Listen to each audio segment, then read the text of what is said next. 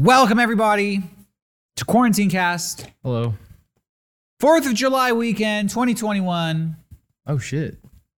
Are you gonna blow blow stuff up this weekend? I wish. Uh, in back when I lived in New Jersey, I would go to Philadelphia, Whoa. or Pennsylvania, and get Crazy. fireworks. So fireworks are not legal in, in New Jersey, but they're legal in uh, Philly and Pennsylvania. They're illegal. Yeah, they're legal in Pennsylvania. There was a place called uh, fireworks land. Phantom Phantom Fireworks. Their logo was crazy. Phantom. It looked like- fireworks. was it a ghost? It's the ghost of somebody who was Who playing with illegal fireworks and died. Every year in uh, San Diego, because we're right on the border with Tijuana Yeah. in California. We are the closest uh, city to um, Mexico. hmm I was gonna say like yeah I I don't think we're like the closest major city to a major city in a, in in another country because um Isn't that There's, have one in like- Canada too? I know in Texas like El Paso and Juarez are like Yeah. so close they're basically the same town. But I I wonder if maybe it's similar to San Diego and Tijuana, Tijuana because it's literally like 20 minutes from downtown San Yeah. Diego to downtown Tijuana. You just got to go into another country.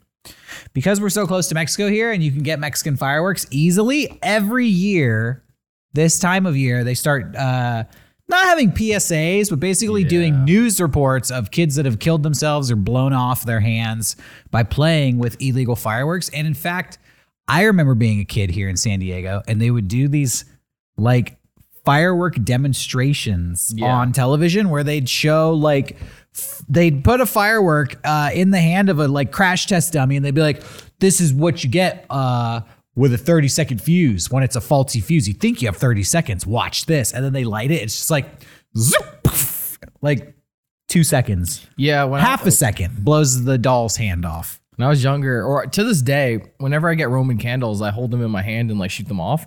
And then it wasn't until recently that I learned that like, yeah, they could just explode in your fucking hand. Like if it doesn't shoot out, it just explodes, and you could lose fingers. We're not going to show any videos No, of no, anybody no. blowing up today. Don't worry. Um, but happy 4th of July. and of and July. stay safe out there and don't hold your fireworks, kiddos. I've been trying to remember this whole time that movie, The Phantom. Who's the guy who starred in that? it's like been Are you talking about um, uh, Billy Zane? Billy Zane. That's I was trying to remember his name because the, logo for the Phantom fireworks kind of looked like the Billy Zane character. like it was, pur- purple, it was uh, purple and masked shit. gunman. yeah. And had That, movie, uh, that's a very 90s movie. I would like to revisit The Phantom. Me sometime. too. I, I remember it as a kid and thinking it looked cool. I never saw it. Like he was like a purple dude like riding a horse. I, yeah, I think it's like based off a real comic. I'm not sure. or or like old cereals or something like that. Something like that. It never caught on. It was supposed to be Yeah. like a darker Indiana Jones where the guy like shoots people with guns. Yeah, all I remember is he had a ring for some reason. He did. He got his power from a magical ring. God, the Phantom is so cool. Dude, the Phantom's sick. the Phantom is sick, bro. The Phantom rips it up. Billy Zane, Yeah. super underappreciated. Cal, I think so. Cal from Titanic, and uh I'm sure he was in something else. Phantom. He was, uh, yeah, clearly he was in the Phantom. Billy Zane, we love you. Come be on this show, Billy Zane. How's quarantine been treating Yeah. Billy Zane? When's Titanic 2 coming out? Ooh, Cal's that did come Revenge. Cal ripping it up. Return of the Cal. There's like an animated sequel to, to the Titanic. Really? That's I'm gonna get really terrible. out of here. This is Yeah, we're not sponsored. form. Well, we are, but it's Nutter's coffee today. Anyways, sorry uh, for for having my drinks on display. Yeah, total tangent. We do have a great episode today. Yes. we are. Uh, we have an interview with Kevin Steinhauser from Math the Band yes. and Math the Band the Band because he started two bands and uh, Flange Factory Five, the book, the energy album. drink, the album, the, The video game. This guy is fucking prolific. He has his hand in so many different projects, um, and he has uh, close ties with with Johnny and Yes. and the Mega sixty four community. You've done a couple music videos for Math the Band. I directed uh, with my friend Jesse a couple music videos Yeah. for Math the Band. Our bud Frank Howley, uh, I think, directed a video Yeah. or two for Math the Band. I feel like I'm the only video director in Get the in crew that hasn't done a Math the Band video. What the heck? What What are we waiting for? Uh, I talked to Kevin, but I never brought it up. We actually had um, I don't know, it was a fun conversation. we had a talked about all time. kinds of crazy Talked stuff. about ska. yeah, he's an awesome guy. He's super funny. He's really fun to talk to. I think I made a new best friend. Kevin, I love you. Uh, you're cackling over there. Oh, sorry. You don't have to apologize, but did I say something wrong? No, I just I I got uh that was a joyous laughter because I I'm just so happy that my two good friends are becoming friends. Yeah. So uh, stick around. We're going to get to that interview in just a few minutes. But before that, uh, we have some breaking news here. Breaking news. Yeah, some breaking, news. too. Uh, dude, the Ducks are overrunning Baton Rouge, Louisiana. You probably haven't heard of this story, dude, but they have uh, what they are calling. I actually thought this was extremely clever. Duckageddon. No, they're saying it's like the Foul play. No, wrong. There's you can cut me off again. They're saying this Tailspin. You're way more clever than anybody in Baton Rouge, Baton Rouge, Louisiana. They're saying it's like the movie The Birds, but with ducks. The Dude. ducks. Hire me, Baton Rouge. I would The ducks. Uh, I'll punch so this shit up. apparently, I, I don't know what happened, but in a certain um, neighborhood in Baton Rouge, there has been an explosion of ducks. Um, Even just saying an explosion of ducks is better. yeah, I don't know if you could see this, but there's pictures where it's just like hundreds of ducks in this one neighborhood. And so at first, the neighbors thought it was cute. Yeah. And they would feed the ducks. No, you don't do Yeah, that. you don't want to do that because now it's caused what they are describing as a feeding frenzy, where literally anytime a door opens or even a window opens, hundreds of ducks will descend upon that person. And the residents of this neighborhood don't know what to do. Uh, and they're looking into ways to safely relocate the ducks. But how do you relocate a wild animal that can fly? You're just gonna pick it up and put it somewhere, but then it, it can fly. It'll just fly right back. I'm thinking we might have to do, pull some duck hunt shit. That's heinous. I, I, don't mean, it- you know, i- i- any hunters out here are probably gonna have a field Oh, day. yeah. No, these ducks thing. They go, are these ducks are protected by the American government. God bless the Oh. USA. These are Uncle Sam's ducks, and you're not gonna tread on these ducks. Don't tread on ducks. Don't tread on these ducks. Uh, they are reportedly going to be relocated later this week. The residents and homeowners of the city are praying that the ducks stay away. Uh, Duckageddon. I have uh some news. Okay. Some breaking news. Sure. if you want to get into this. But I don't know if you heard about this, but the Gulf of Mexico is currently on fire. What? Did you hear about this? The ocean. What? The ocean is burning. The ocean is on fire, Dude. Uh, I have a video of Hold it. on. How you gonna say global warming isn't real when the when the oceans are on fire? It's not even. This is probably going to cause more global warming, but a pipe this- a pipeline burst. Hold on, real quick. Yes. Is this the same Gulf of Mexico that I recall from the BP pipeline oil spill of 2011? I think so. Literally the worst ecological disaster to happen Yeah. in our current millennium. Same one? Oh, no. no, don't show me that. Ah. Yeah, so pipeline burst, and uh, so the fucking oh, look at this fucking Michael Bay CG. No, you're like telling this me is happening. isn't, like footage from the lo- latest Godzilla movie. no, this is happening This is right real? now. This is real. Oh no! no, Mother Earth! Ah, Dude. You know what? Human beings have gone too far. Yeah, this is fucked The up. fact that we could cause this to happen in the ocean Yeah. Sucks. We shouldn't have this much power. Ah, Dude, I don't even know what ignited it. Maybe it was the heat, bro. like the heat wave that's happening. That is that's where Godzilla is born. Dude. That I mean if if a giant dragon Doesn't come out of that, we're fucked. doesn't come out of that hole, I'm going to be surprised. I'm going to say we squeaked by with a lucky one. If We're we're actually lucky if if uh if in this situation. That's really funny because If a uh, monster doesn't emerge out of that thing. That's ah, what were you going to say? Cthulhu did start trending on Twitter after that happened. Like we unearthed Cthulhu. I know that's lame, but people had the same kind of. Sad day for humanity should Yeah. should have started trending on that one. That's uh all right. I need something a little bit more uplifting. You have something? I do. me- Oh, I do. I have a story that's actually nice. Ooh. It's actually a positive story. Um, there are these police dogs in China that are too nice. Like Okay. they don't bite the criminals. They don't they don't like stiff out the drugs good enough. Okay. The- Literally, these dogs are too timid to, to make good police dogs, and they're failing police training, and the police don't know what to do with them. Uh, so they're asking the public to adopt these uh, timid police dogs. So they're cool. um, they're uh, you know what is it? German Shepherds. German shepherds. Yeah. Thank you.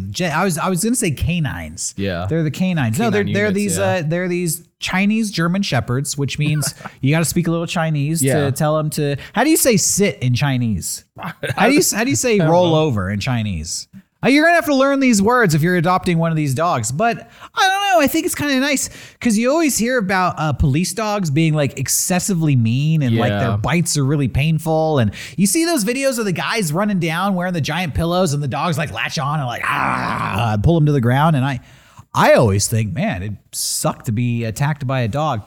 You never hear about the nice police dogs, the ones that are like, no, I'm not biting anybody. Sorry. Yeah, I ain't sniffing out no drugs. Yeah, I ain't into it. I'm I'm the chill dog. I'm the chill I, dog. want to hang out with the. I'm the cool cop dog. Yeah, I'm like Snoop Dogg's dog. Yeah.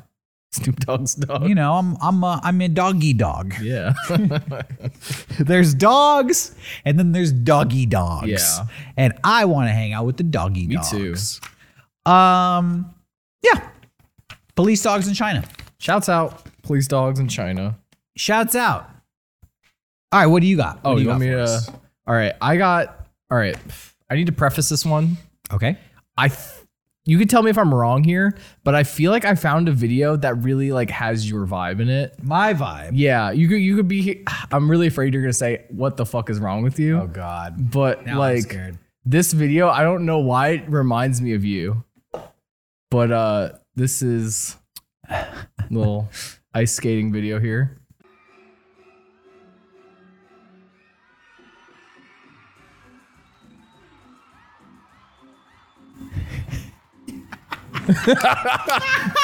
yes.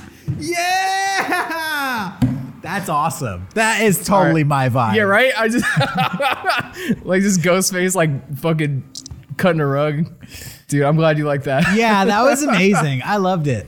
Uh, you've got the horror theme. You've Yeah. got uh, classic, the killer You got the dance Scream. moves. but also you've got the cultural uh, swag. You know, a little bit of the um, syncopated Afro-Cuban jazz beat. Get into that salsa dancing on the ice. Yeah, that's like uh, my favorite movie as a kid, and then every uh, family event I ever went to.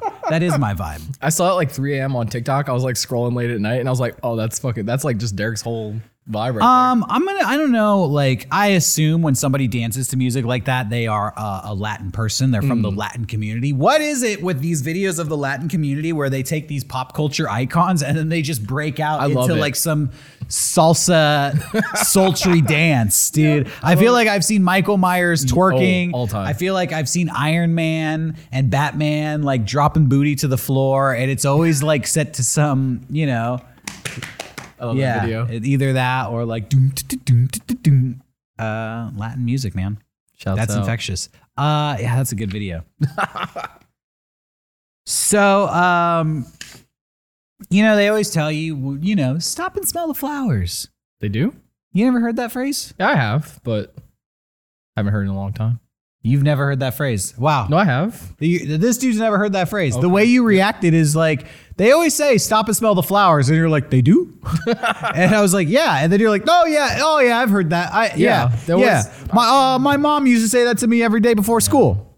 They're always like telling me to get a job. They're they're, they're never telling me to just like chill and Nobody ever said, "Stop and smell the flowers." Like, don't rush through life. Just enjoy the little things. yeah, I guess. Everybody instead, your your mentors as a child were like, "Get a job." Yeah, pretty much. Dang, dude, you had a harsh childhood. a little bit. I feel like I uh, was on a path, but I want to take like a therapy detour. Yeah, no, like, we're good. why- Let's move How on. come nobody ever said stop and smell the flowers? I think the phrase is stop and smell the roses. Yeah. Or, you know, well, this next news story will tell you don't do that. get a job. You'll See? live longer. Because uh, a woman, actually a TikToker, um, accidentally dosed herself with a highly poisonous and a hallucinogenic, uh, hallucinogenic drug Peyote?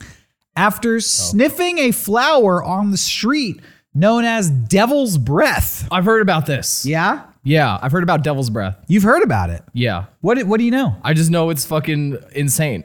Yeah. so a TikToker named Rafaela Wayman found Okay. this large yellow flower, which uh, it's one of those flowers that like hangs downwards and kind of like blooms out to the to the bottom. Okay. Uh, it's known as uh, Angel's Trumpet, but I guess it contains one of the world's scariest drugs, a poison known as how do you pronounce this? Scopolamine. Um, she said her and a friend were on a way to a party when they noticed this flower and they sniffed it. Because, you know, people are always telling you just to stop and sniff the flowers. this in America? This was in Canada. It was in Toronto. Oh. She arrived at the party about 20 minutes later and was, quote, feeling fucked up. Dude. Uh, apparently, they started hallucinating. And uh, I guess they went to the hospital and found out that, yeah, they had been dosed with a powerful hallucinogen and potentially deadly drug after sniffing the devil's breath. That's some Joker shit. It's crazy that this flower is just like, uh, well, not even necessarily that this flower is just Yeah. out in public, but I guess you forget sometimes that plants can be poisonous and Yeah. that there's just like poisonous plants uh, surrounding us um, out in public. Now, some of ti- sometimes you have to eat these plants, but I guess there are things out there where you just stick your face in it and get messed up. I can't wait for all the like people that are gonna have like uh drug retreats where they try to go where this plant is uh growing and sniff it. Yeah. Have you heard about that uh frog that if you like smoke its like its skin you like hallucinate? Well, I'd always heard about like toad licking. Yeah, You I, know. I think it's similar, but there's this one toad somewhere. I don't know where it is. You I- smoke its skin. yeah, they, you like it, it gives off like venom, and you like dry it up and you smoke it. Oh, okay. And uh, there's videos of people doing it where they're just like, they just start screaming, and then there's like these like shaman dudes, like, no, he, he has a lot to go through right now. He's he's dealing with his demons right now, and it's just people like, ah, like just screaming. ah! Yeah. It's like it's like uh, uh what's that dr- drug where it only lasts for like ten seconds? Uh, that got really popular on YouTube. I don't know. Fuck. It's uh, it was like a, a legal plant. You talking about salvia? Yeah, salvia. It's very similar to salvia, where you just immediately just fucking start uh, hallucinating, but it doesn't last that long. We should smoke salvia on this show. It's legal, right? And you I don't think it is immediately start anymore. hallucinating. Oh, it's not anymore. I don't Dang. know. Dang. Well, never mind. We could, not, we could do kratom. We we're could not do gonna break any uh, laws. Yeah. Uh, there's that one video where that that couple does salvia, and then the one person falls out of the the, the window. You ever see that? Well, no, I don't watch those videos, Oh, Johnny. I'm not into the butt bungee. It's a classic. You're like, where do you think I started with all this stuff? Yeah. Um, here's a funny story. Okay. I guess they unveiled a statue of Elon Musk in Manhattan. Ooh, yeah. A bronze statue. I saw Uh, an image of it. yeah, I saw an image of it too. It kind of looks like a Ronald Reagan statue. Yeah, it it up. doesn't look very good. Well, I don't know if it'll be there very long because No. uh wave of New Yorkers have already vowed to defecate and pee on it. Like an insane amount of people yeah. have all made the same joke. Like, I can't thank you for posting the location of this online. I'm gonna be peeing on that later today. Like everybody wants to use this thing as a toilet. Um it's it's pretty crazy. Here's a picture of the statue actually. It's also yeah, in this like really um like egotistical like pretentious pose like Yeah. oh, I've just accomplished my dreams of fixing every problem in America through AI. it's not a vibe. It's not a vibe. Uh, anyways, if you're in Manhattan, uh, and you're by the statue, Yeah, go take a picture of it yeah. and send us a picture because it looks Please. pretty clean from these photos, but these that. were from the day it was unveiled. And I'm sure even as we speak, there's somebody like drawing on it with Sharpie and like doing all kinds of crazy stuff to Is, it. is this really gross of me to say? But it looks like he's like getting a beach. Like he's like, ah.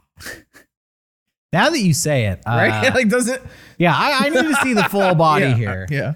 That was weird. Um, all right. Well, we're about 20 minutes into the show. I think it would be a good time to go to our interview with Kevin. Sure. Um, a anything we want to say about this? It is a long interview. We actually spoke with Kevin twice. Theme of this show is our audio failing on us. Uh, Kevin graciously returned for a you, second Kevin. interview after our first interview got toasted.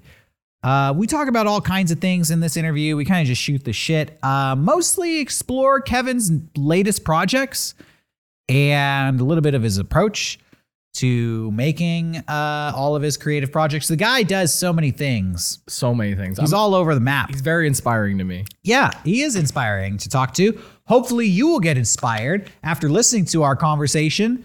This is us talking to Kevin Steinhauser from Math the Band. All right, everybody, ladies and gentlemen, we're here with Kevin Steinhauser from Math the Band. Kevin, thank you for joining us today.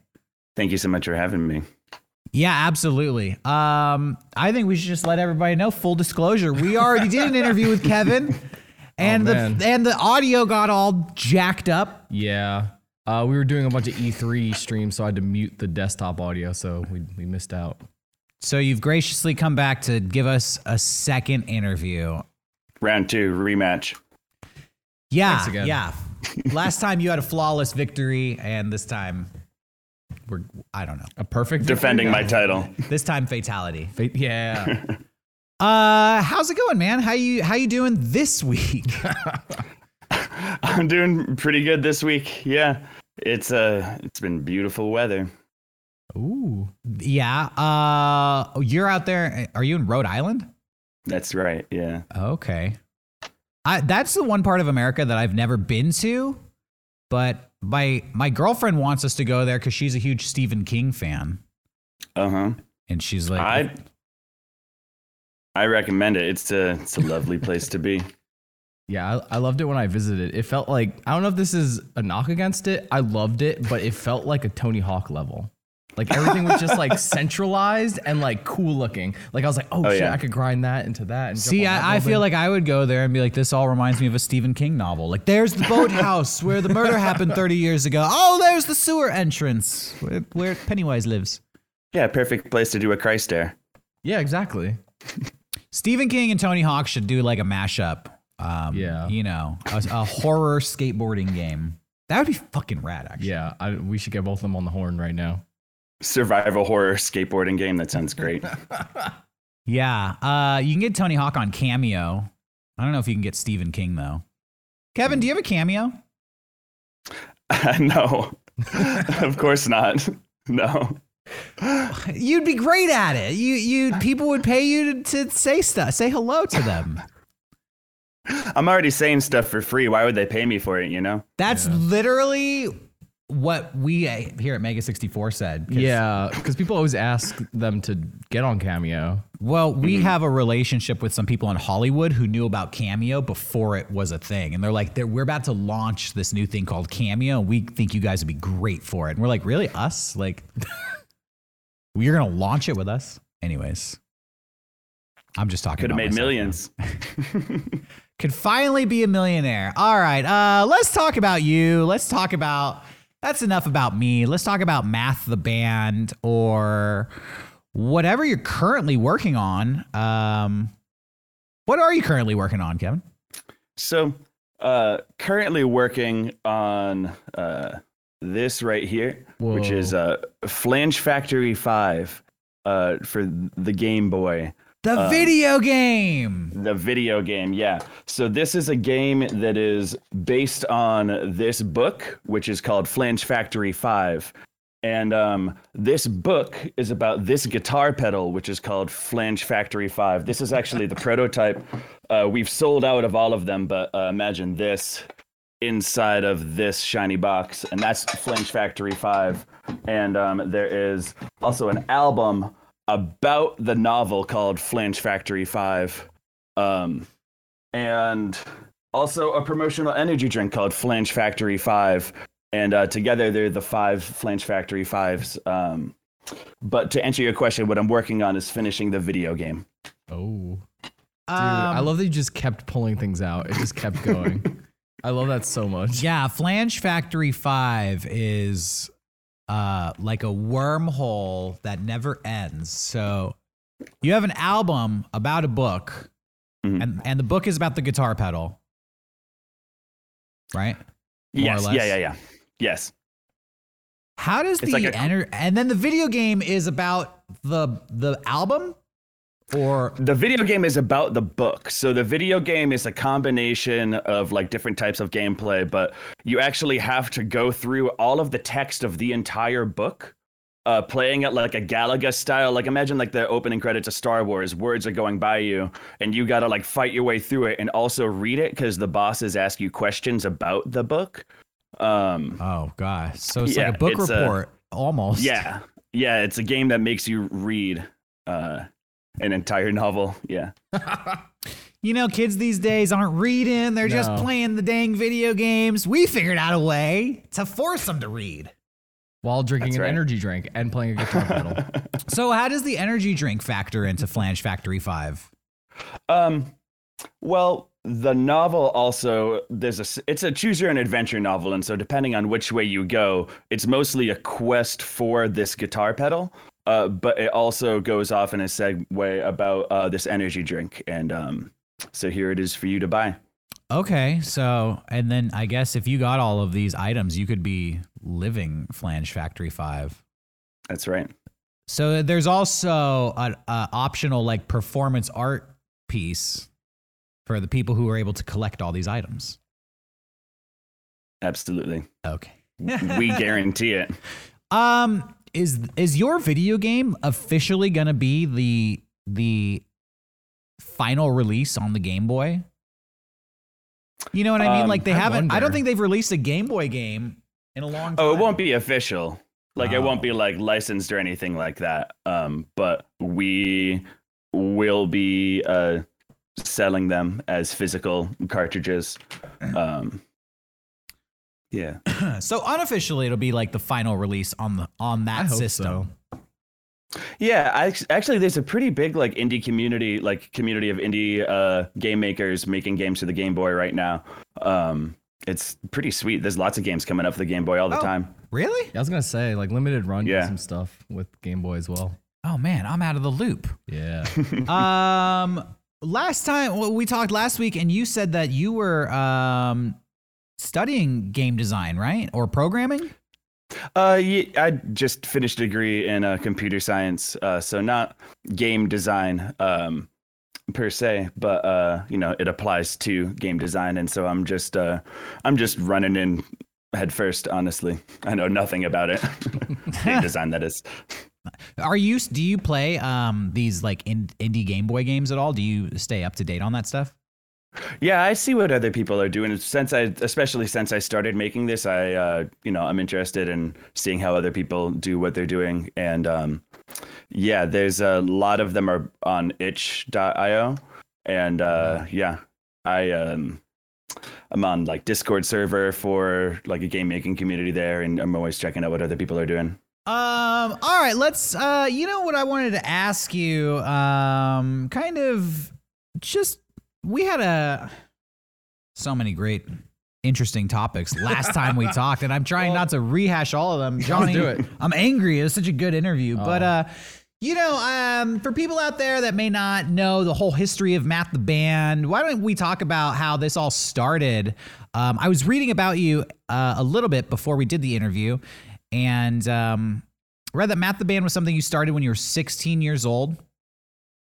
Yeah, around then. Um, How did uh, how did the band form? How, what was the genesis of Math the Band? Um, I found a cracked version of uh, Fruity Loops and um, just became instantly obsessed with that and uh, started making like, I don't know, like 50 track instrumental albums and just handing them out to people at school. Uh, until like some of the cool kids asked me if I would want to like play a local show, and then I was like, never thought about that, but like I'll put something together, and uh, it just kind of kept snowballing from there. Uh, I did it for like five or six years solo with like either a laptop or a a uh, mannequin with a boombox on their head playing like instrumental tracks, and then I would wear like costumes and like jump around and like be real silly and stuff. Yeah. Uh, and then I started playing as a two piece with my uh, partner at the time, uh, Justine, and started playing guitar. And they started playing uh, half of a drum kit and keys, and uh, did that for a while until I kind of was like, this feels like too too simple. Uh, wanted to like try something that was more challenging, uh, and so we dropped the tracks all together and put together a seven piece band to play all of those songs live. Um, and that was called Math the Band the Band, and uh, did that for a few years, and now we are pared down to a four piece that is playing alongside with like synthesizers and tracks. So it's kind of like a version 2.0 and version 3.0 uh, put together, and that's where we are now. Oh That's my god, you've been like all over the map. Just with Math the band, you've kind of experienced every iteration of the music. The band that you you were a solo act, you were a two piece, Mm-hmm. seven piece, and now pared down to four. Uh, when you what were you listening to in high school? What what, kind of music were you into at the time when you were making these tracks that you were handing out to people? Ska. Really? You were into ska. Yeah. Oh my god, yeah. What can you name some of your favorite ska bands? Because me too. Oh yeah. I mean, at the time, Catch Twenty Two, The Hippos, Yeah. um, Day Nineteen. I mean, I was into Five Iron Frenzy. I my first band was like a pop punk band where everybody else were Christians and we practiced in their church basement. so like, you know, Five Iron Frenzy, some good old Christian ska. You know, that's what uh, that's what gets the teens pumped up, right? Yeah, you, Uh, you're like the to the the cool ska bands. I was like, I was also listening to Catch Twenty Two and Streetlight Manifesto because I grew up in New Jersey. But I was also like really into Big D and the Kids Table. And every time I oh go wow, back, man, me too. fuck yeah, dude, this interview just became about ska Literally, the only ska band I know is the Aquabats. and Real Big Fish. and Real Big Fish and Mighty Mighty Bosstones. Yeah. So if you're not gonna talk about those three bands, I'm gonna scoot back. Um, s- I'm trying to think of other dude. I feel like ska's making a comeback right now. Oh, absolutely, I, no uh, question. Gen Z is down with ska right now, and I'm I'm here for it. You know Yeah. yeah. Why? Jeff Rosenstock just What made is- a ska version of his whole album. Like, dude, Oh, it's yeah. coming back. We're gonna be skanking the night away. Fuck it. why did ska go away, and why is it coming back now? I think in the '90s it got kind of like put in every movie and TV show, Definitely did. and I think people got sick of it. And uh, there were just bands that I feel like that just kept at it, and they're slowly like people are like, oh, this band has been around for like 20 years doing ska, and I feel like they're just coming back. That's my interpretation. I don't. I don't know what you think, Kevin. I I think that like the core audience never really went away. You just stopped hearing from them. I think that uh I don't know, ska is such a distinctive genre of music that like there's always going to be people that like absolutely love it. Yeah, maybe. So like, it just had its moment in the mainstream in the late '90s. Yeah. and then it just went back to its own sandbox for a little while. I its own get- corner. Yeah, because in Yeah. like the 80s and 70s, I feel like it was really big in the UK, and then like in America, we fucking we fucked it up. I feel. as we tend to do. so, uh, you were in? Were you, did you say you were in a Christian ska band? Yeah, I want to know more. I wish. No, I was uh, in a Christian pop punk band. Oh. I was the only one that was not religious. Um, funny story, actually. The band likes to pray before sets, and I wanted to be one of the guys, you know. So I would like stand with them while they were doing that.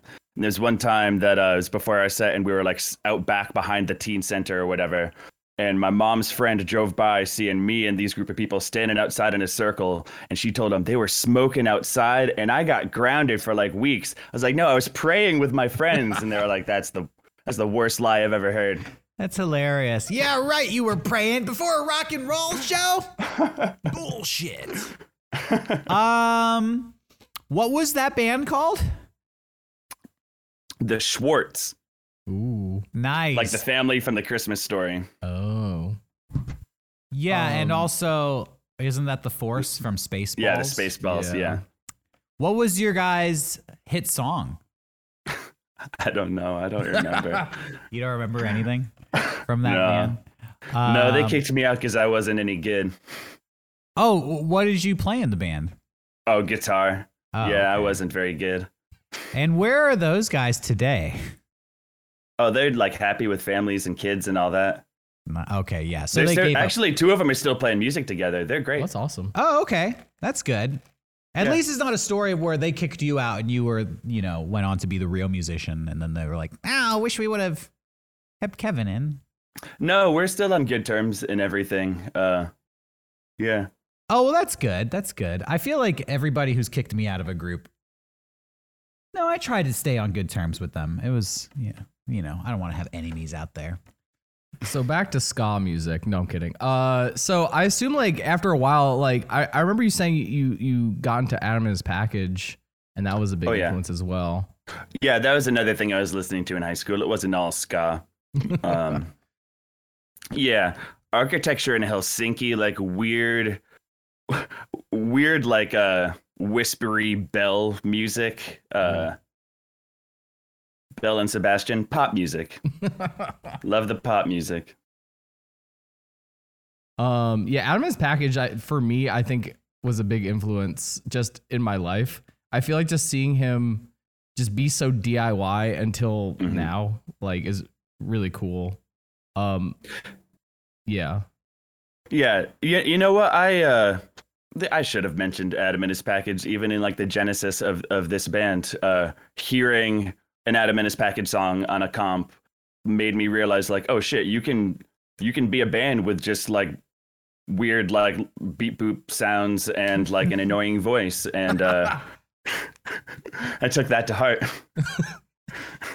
Uh, I also want to talk about uh, FL Studio. Uh, uh, if you're down, uh, I I remember being like at the end of high school and also finding a cracked copy of it and just becoming obsessed with FL Slayers. Did you ever Oh, dive yeah. into that? Incredible. Oh yeah, that was Yeah, getting that VST was like a turning point for the band, absolutely. FL Studio Slayer. Uh, that was a guitar Big ups. VST for uh, Yeah. FL Studio. It was fucking awesome. It was like the corniest sounds you'll ever hear in your life, and it, it also shredded. Oh my god, so incredible. I Yeah, think that's I tried uh, to.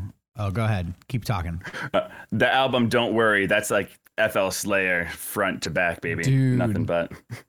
I think um I saw you guys play at Silent Barn when it was still in that guy's house in Brooklyn.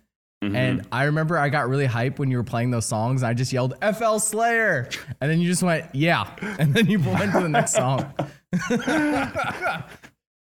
Spilling the beans. Yeah. I downloaded a, a Fruity Loops? Fruity Loops when I was in high school, but I could never figure it out. I feel like I got that and Premiere at the same time, and I dove into the video making stuff. Mm. So, Slayer, well, you- speaking Greek to me. um, did you always want to be a musician when you were in high school? Did you have other plans? Did you uh, were you on a different trajectory, and then this just kind of picked up, or I think um I don't know. I was always like really interested in music and I think that uh once I got my first taste of recording my own music and like being able to like not just play something in real time but to like write something and then do the parts and like construct a recording that just became my clear obsession. And uh yeah i don't know if it was ever a conscious choice or anything. It was just uh what pulled me How old were you when that happened? When you feel like when you started recording and, and feeling like this is what I want to do? like 12 Oh my god, 12? That's pretty young Yeah. to to get to I don't know, when I was 12, I felt like I was so uh, you know, had so low, such low self-esteem. I was like, maybe I want to do this, maybe I want to do that. Um when did you first start playing music? Um. So I I started playing cello maybe when I was like eight, Okay. and I played that uh, until I don't know, like thirteen or fourteen, and then I got a guitar. How does an 8-year-old pick up the cello? Why the cello as an 8-year-old? It was like part of the school curriculum. It was like, do you want to do band or orchestra? And like orchestra had cello, violin, or viola, and uh, I don't know, I wanted the big one. When, nice. when I was in high school, uh, my friend was in a ska band.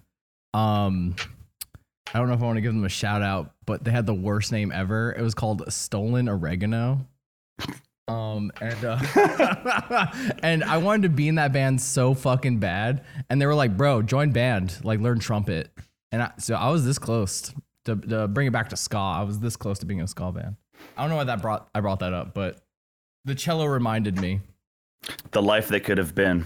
dude.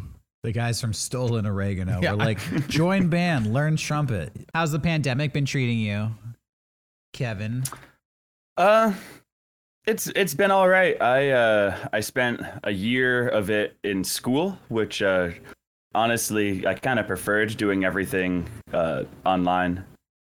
Um so yeah, it, I kept busy uh recording stuff and doing school and uh my normal job is like doing uh like audio engineering at a, a local venue. And uh, we swapped to doing like uh, video recording sessions. And so like yeah i've uh it's been just fine. I i almost feel guilty about that i know lots of people. It's been like really uh hard on. But um i've been all right Same for us. We've been thriving. Yeah, We we switched totally online and and things really picked up for us. Have you been uh, recording That's anything great. cool at the venue? Uh, who's been coming through there? So, the venue that I work at, it's a part of a nonprofit organization called AS220, and uh, they operate on like a unjuried, uncensored, like anybody can come, and we don't give special preference to anyone. And so uh, we get such a large variety of performers coming through as a result. Uh, so we've had like some teenage bands playing their first show. We've had some like experienced local artists. Uh, we've got a cou- couple of comedians coming up. Um, we've had some like performance art pieces with like installations of like a 12 foot pendulum swinging from the ceiling and like all kinds of cool stuff. If you uh, if you look up AS220 on YouTube, you can see we uh, air them every Tuesday and Thursday. Uh, And we've, I think we've got a good like 30 or 40 out at this point. Nice. Do you have a personal favorite or one that stood out to you as particularly impressive or crazy? Ink the Urban Myth, I think, was a really good one. Ink the Urban Myth. Uh, was that a is that a musical act? Yeah. Okay. All right. Um, yeah, like whenever I would come to visit you guys, like I was always blown away by AS220. I feel like every like major city, anything should have an AS220. Like uh, it was like a hangout spot, like uh, like a, a gallery, a performance space. Like it just, I felt like it, and it was just like aggressively cool. Like I just felt like everything was cool there, and I, I was like blown away by how just amazing that was. You know what's funny is I feel like people try to start that in San Diego all the time. Yeah. And it, it fails tremendously for various reasons. I think it's easier to say every city should have something like that, but to actually do it, really Mhm. impressive. How yeah, and it's AS lasted. Um, uh, you know, I should know exactly how many years. Um, I, it's been around since the '80s. It's been around for decades. Wow. Yeah, How It's long have you been with them? uh, eight years. Okay. It's also what? What were you going to add to that? Um, I was gonna say it's also like housing. It's a community Yeah. housing um, that is like uh, subsidized artist housing, essentially. Um, it's just a This sounds incredible, incredible. spot. Dude, I, I'm getting pissed off. I, I Listening saw, to you. I saw the apartments there and it was like beautiful and they were cheap. And I was like, this is like, I think this is what the, the artist like haven that everyone's been looking for. Like people thought it was Brooklyn, but then like Vice bought, bought all the fucking uh, housing, but it's, it's been in Providence, Rhode Island this whole time.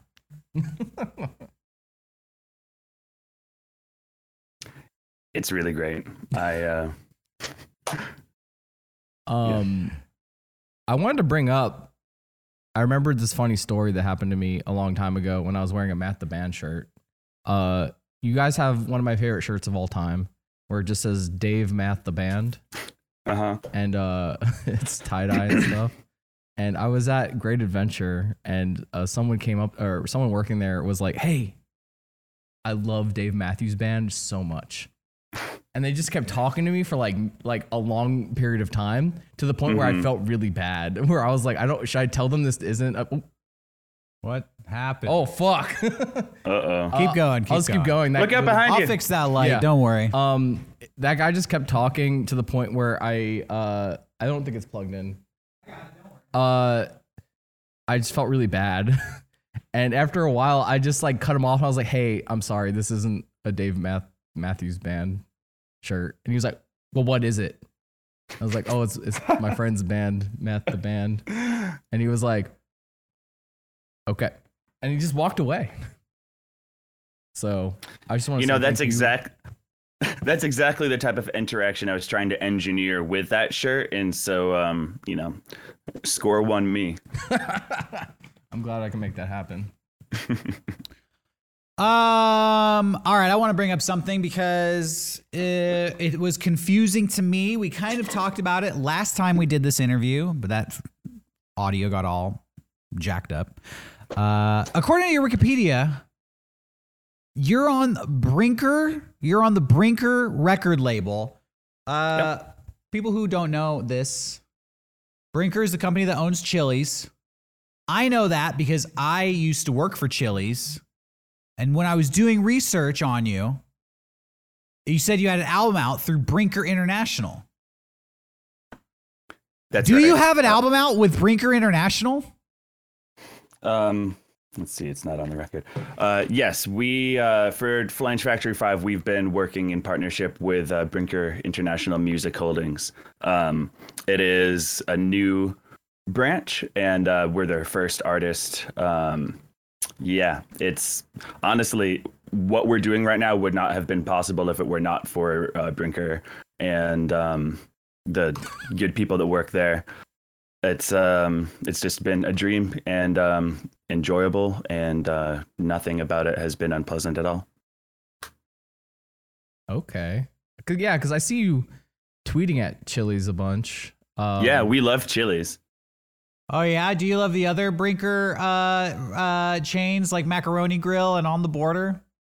uh I, don't- I don't dislike them or anything um they're no chilies or anything but uh they're fine What about like other places like Applebee's or Ruby Tuesdays or? um honestly i if if other restaurants exist i just kind of try to shut it out Okay. We just have a relationship with chili's that um you can't really compare to anything else Ch- So, uh, is there any chance that Math the Band will be in a Chili's commercial at some point? Um, well, you could say that Math the Band makes Chili's commercials. Um, Ooh.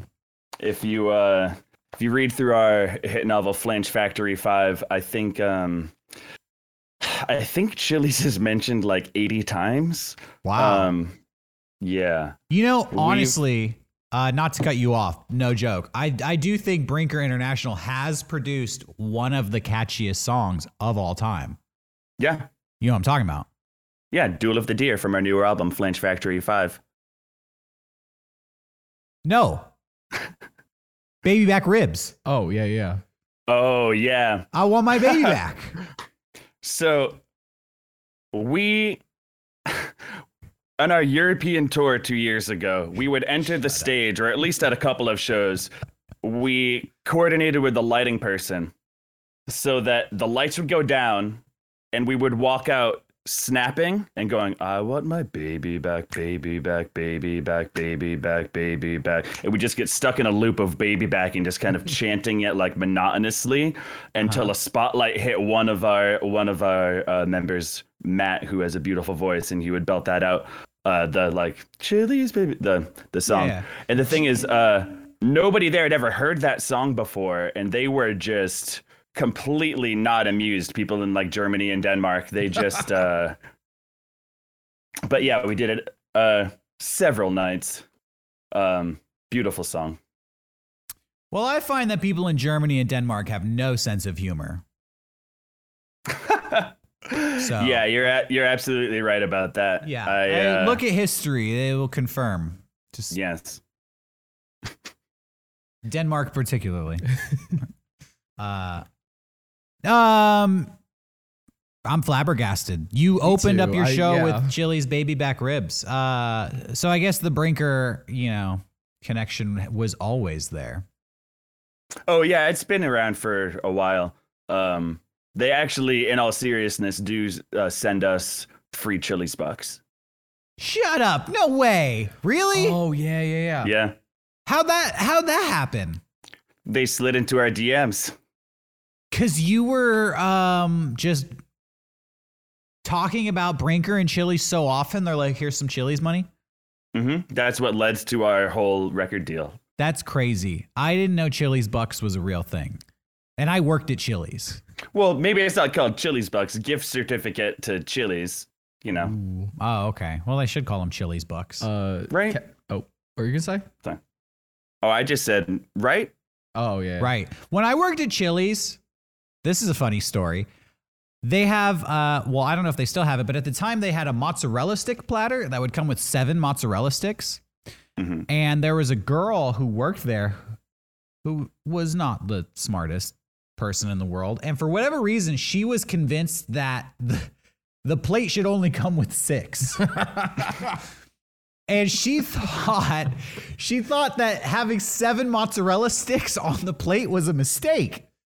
I guess So- it's uneven. Yeah. So every time somebody would order the mozzarella sticks and she saw it, she would take one and eat it.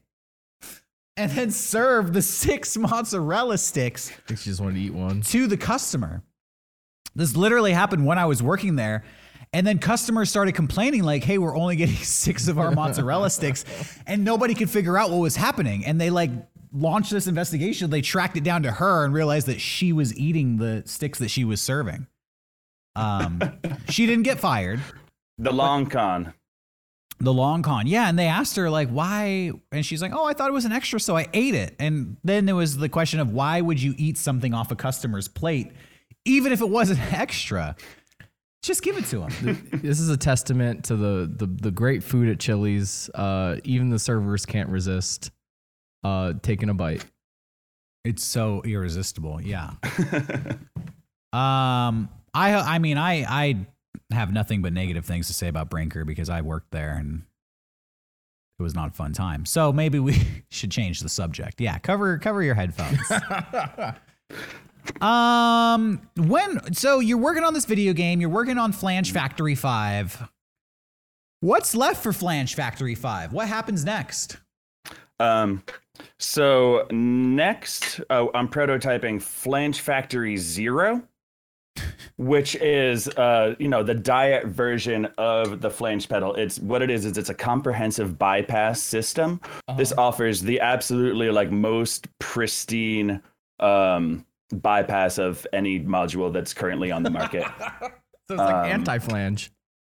Yeah, absolutely. It does not color the audio or like change it like other pedals do. It just leaves all of your tone intact. Flange Factory Zero coming soon. Um, no, in all seriousness, though, we are working on um, Flange Factory 5 Factory Reset. Uh, which is uh, an expanded version of the book, expanded version with uh, illustrations, uh, expanded version of the album with another like 20 minutes of material. Um, and I'm also prototyping Flange Factory 564, which will be the 3D version of the game. Um, yeah, that's what's in store for Flange Factory 5. Wow. That's awesome. So no more music. It's his only No. Flange Factory Five. no, there's gonna be uh, another like 20 minutes or so of songs added to the record. Okay, okay. So it just keeps growing. hmm Um, do you have a um a projected release date or end date for these items? I am hoping to release them. I'm hoping to finish uh, them by the end of the summer. Yeah. Um, the game specifically, so the game engine I'm using, uh, I would like to shout out. It's called uh, GB Studio. Um, it is uh, just incredible. It's the tool that I'm using to make the game, and it is uh, free. Uh, it's a free program. Um, there is. I'm kind of waiting for the updated version of it because it has a lot of features that uh, would benefit the game. Um, and so basically, kind of waiting for that. Okay. Um, it's so interesting. I think that, you know, Math the band, I feel like everything you do, there's like a subtle sense of humor to it. How dare I, you? I don't I don't know if you've picked up on this. I feel Um, like, you know, I'm not going to say what you're doing is not entirely serious. It's just there's there's like an added element to it. Math the band is more than just a band. I kind of said this last time we talked. The, Yeah. the whole It's also a it's- bit. it's more of like an art project. Um, you know, there's music and there's all these uh, ancillary pieces of media and and who do you uh, where do you draw Who do you inspiration you from? are? Like who do you consider yourself to uh, who do you consider to be contemporaries of Math the band? I don't place you just like with all the other regular bands out there because I feel like there's so much more to it than just like waiting for the new album and going to see the live shows. How do you approach this project? Um, I definitely wouldn't use the word contemporary uh, with anyone. Um, but I very much look up to like uh, Nathan Fielder. Mm. Um, I kind of want to be the Nathan for you of bands in a way. Okay. Um, yeah, I I and don't that's know. it. Uh, There's no one else. I I don't I don't know. Um there's nothing conscious anyway. Nathan Fielder is a conscious thing. I try to think of like, you know, Okay. You know, in a weird outside way, of the box ideas like he does. Sorry. you kind of remind me of GWAR a little bit. I know nothing about GWAR other than like what you would catch from just existing in uh, society. I uh, have never done a GWAR deep dive. Maybe I should. Oh man, GWAR. Maybe I should deep dive them as well. But from my understanding, they're pretty awesome. Uh, oh yeah, like I think GWAR started as an art project more than just being a band. And so they wanted to be this band of these creatures with this so it was more about presenting the story of GWAR and the characters of GWAR and they just happened to be in this band. So the music was an afterthought Hmm. to like the production itself, which was just that these things exist. Um because yeah, I don't know if they ever had like a big hit album. I couldn't name specifically any great GWAR songs, but I just feel like them existing and just the performance of it all is kind of the whole point. Like Yeah. GWAR being on Sally Jessy Raphael in the 90s, you know. hmm Um, yeah, yeah. I absolutely appreciate that. I uh, I like GWAR despite not having like ever put on one of their records. I absolutely love the fact that they are exist that they exist in our in this world. Yeah. Um, I I do I like bands that build a whole like world. Uh, like uh, the Aquabats also do that. Uh-huh. Um, You're not uh, going to like this. Insane Clown Posse. you don't know what I'm gonna like or not. You down Um, with the yeah. I that's a that's another situation of I've never put out an ICP album, but like I know what they are. I appreciate that they're there, and I'd rather them be here than not. If Yeah. if that makes if that makes any sense, like I'm glad that they're here. It's not necessarily for me, but like all the power to them. Um, the Protomen are another one of those kind of bands, uh, and some friends that I would want to shout out. Those guys are uh, incredible. Yeah. Um, Saw them at Magfest. Shouts Yeah, out they've been around Man. for a while. Um, Mega 64, the Proto Men, Math the Band, we've kind of crossed paths uh, like throughout the past decade, just going to different gaming events and conventions. mhm. Um, I don't think I've ever like actually met those guys though, so we should either. talk to them sometime. Are you Bunch looking forward sweeties. to returning to conventions? Are you are you going to be going um, to any conventions coming up when they start opening up? Um, I don't have any plans to right now. Yeah. Um, I I don't know. Maybe this won't make me popular. I've never gone to a convention that I didn't uh, perform at. Uh, I don't know. The crowds kind of make me a little bit. Uh, it's like not really uh, my scene. I guess. I don't know. That's totally fine. I yeah. I prefer uh, working a convention than just attending it Mhm. you kind of get to skip all the bullshit. You know, you can avoid the crowds, Yeah. you get preferential treatment. But what about performing? Even do you have plans to to perform again? No, no plans to, but I would absolutely love to. And yeah, I agree. When you're there and you're performing, you always have the like backstage place that you can run to if you like need some space and want to get out of a crowd, etc. Um, but yeah, I um, would love to get back into that. Hell yeah. Um, last interview, uh, we brought I brought up a story, and if you're not down to tell it again, please tell me. But I would love for it to get out here. If you're down to tell the shark attack story again, Oh yeah, um, By all yeah, means. sure. Um, so This is a The- story. Shark Attack is a song you wrote and you want to do a video for it, right? yeah, Because last Yeah, time you um, said the Shark Attack story, and I was like, this dude got attacked by a shark. you know, that wasn't the story at all. Um, so yeah, Shark Attack was one of the first songs that I made with like lyrics in it.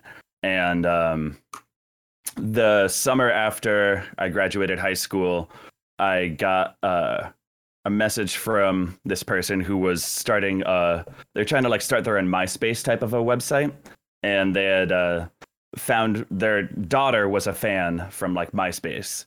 And uh, they offered to pay me to travel down to South Carolina to film a music video for the song Shark Attack. And um, they said that it can be whatever you want. We've got like a sound stage. Like, what do you want to be in the music video? And I kind of tried to call their bluff by just like coming up with stuff that they would say no to. I was like, all right, I want to be like flying through the air, and I want there to be like Martians with like, you know, tinfoil hats and like green makeup and like all of this ridiculous stuff. And they were like, yep, yep, sounds good. Cool. See you on this date. And uh, I drove down to South Carolina and show up at this TV studio. And there are like maybe a dozen what seemed like children, uh, all wrapped up in like actual tinfoil, not like silver uh, costumes, actual tinfoil and like makeup and stuff. And, you know, it's the middle of the summer in South Carolina. and they've got they put me up in a harness and I'm swinging around and there's kids like dancing on the floor and stuff. And an hour or two into this, the kids start passing out from the heat. At least uh, a couple of them are like need to be taken away, and uh, I'm just literally up in a harness for like four or five hours singing the same song over and over as like kids are passing out around me. It was uh, one of the more bizarre scenes that I have ever uh, been a part of. I have to say. Um, wow. I didn't pass out until I was an adult. And I can't, I was never in a situation so strenuous as a child that it caused me to pass out. like were they singing or were they just like dancing? They were just like dancing. Um, you know, maybe I shouldn't say pass out. Like you know, collapsed. You know, Yeah. a, Oh a gentle, God. a gentle collapse. They I'm probably just didn't saying, lose that sounds pretty traumatic. yeah, looking back at it now, it seems like that definitely should not have been happening. Like, I would Um, be angry at my mom if she's like, You're doing a music video, and I passed out wearing a tinfoil, Tinfoil. suit. But that's not your fault. That's not your fault. Those are, those are the parents. You know, it's their obligation. You're just there to get a cool video. Um, is the world ever going to see that footage? Mm. Maybe, probably not. I uh, I pulled it off of the internet. That website never even launched. I don't think. Uh, yeah, we'll see. Probably not. You know what I would love? Take this if you want. That should be a level in Flange Factory 5. Yeah. The like harness guy with all the Yeah, little with all the little dude. tinfoil kids. Oh yeah, That's the stage. I don't know what the gameplay is or the objective, but that's such a great setting. Um, absolutely. that's what I think. You know, It's like I'll the moon that. level in DuckTales. You just like zero gravity and you're like floating Mm-hmm. around. Yeah. Um, okay, you know, the last thing, I mean, we've been talking to you for almost an hour here, and it's great. Oh, wow.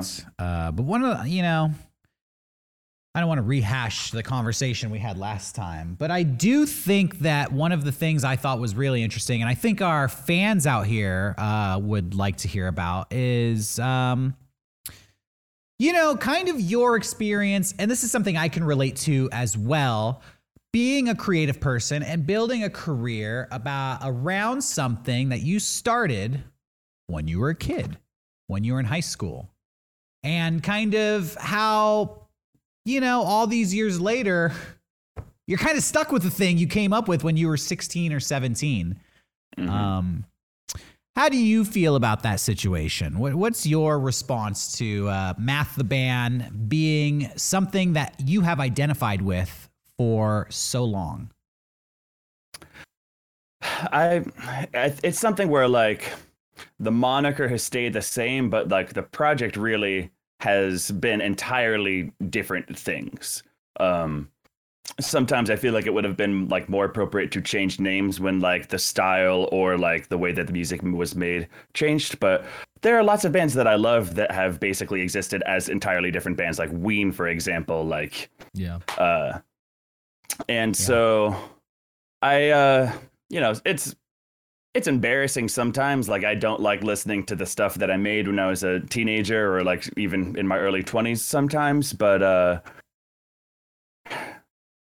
I don't know. It's also it's a it's a real special thing to hold an identity like that for so long, and uh, I'm glad that I didn't start over. Yeah. I know a lot of bands that changed their name when they started getting a little bit of fame and then hmm the fame like disappeared.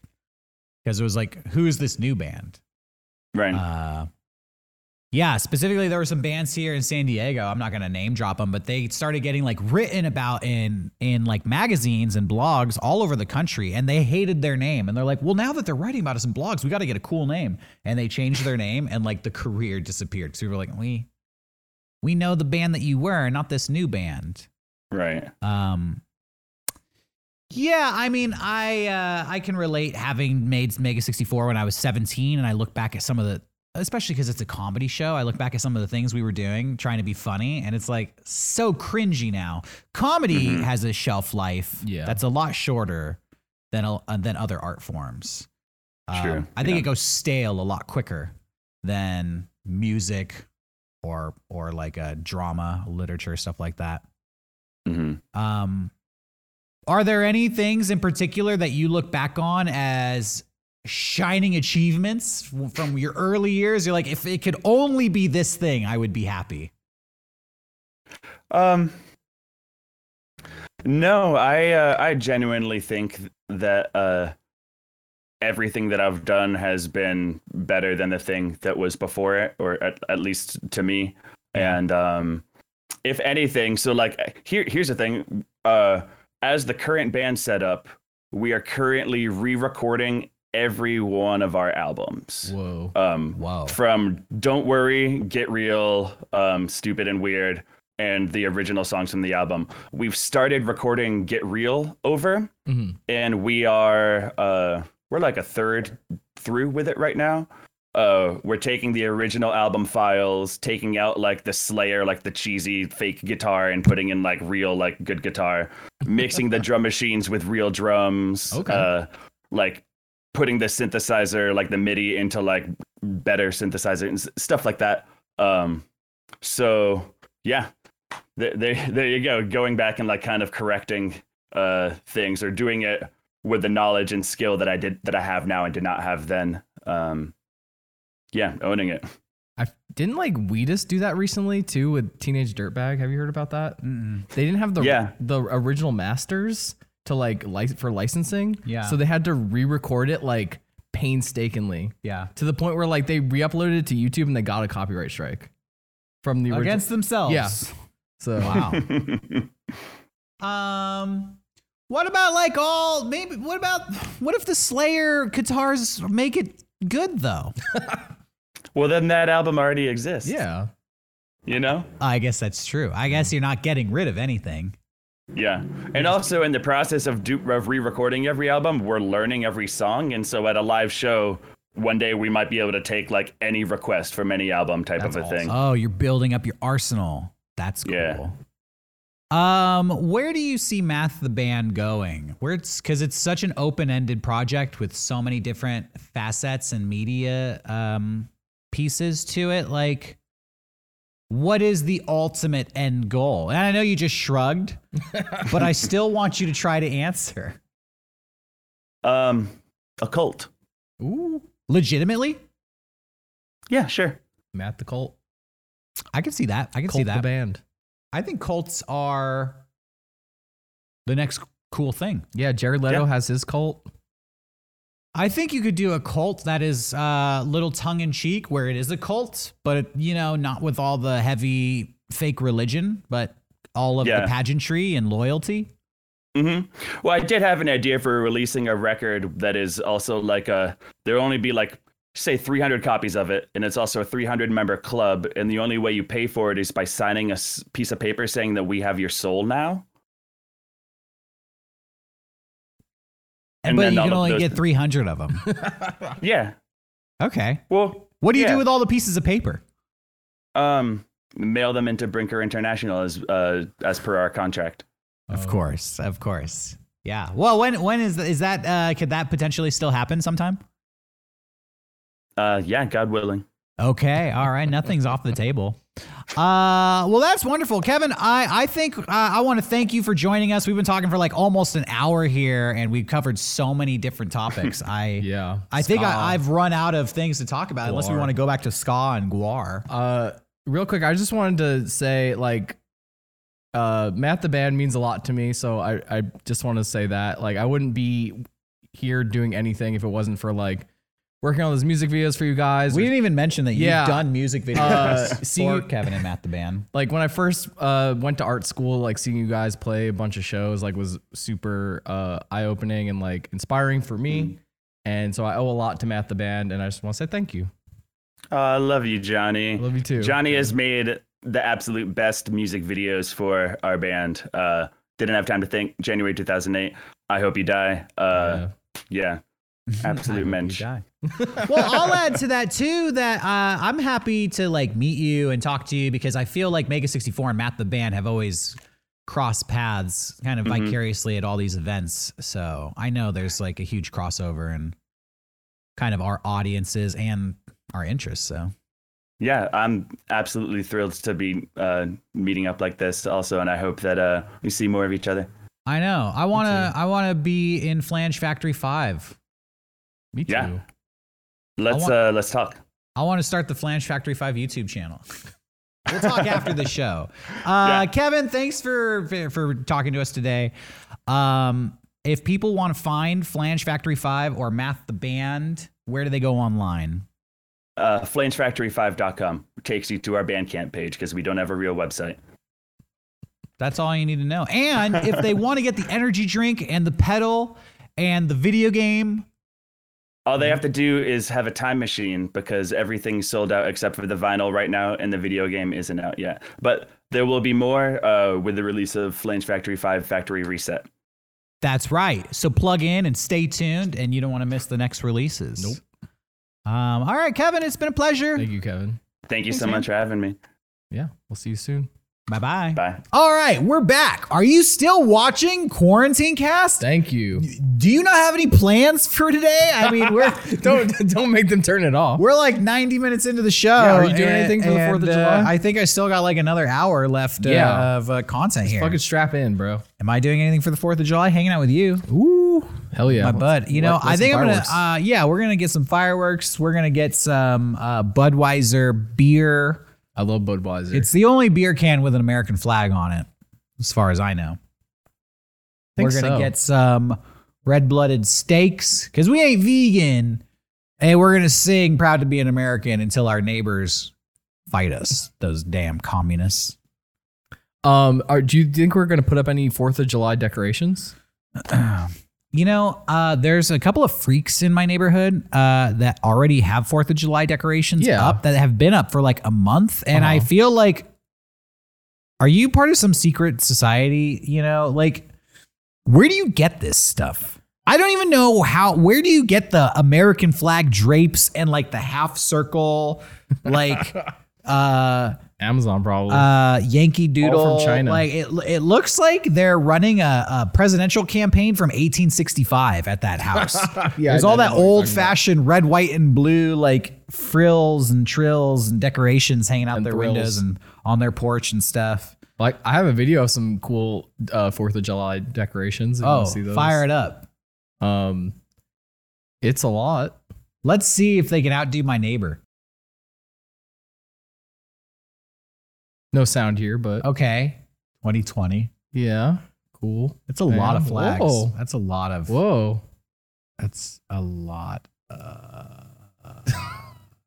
that's a lot of flags that aren't the American flag. Yeah. You know, that's the thing that just Whoa, yeah, fraud. is so. Whoa, cool. oh shit.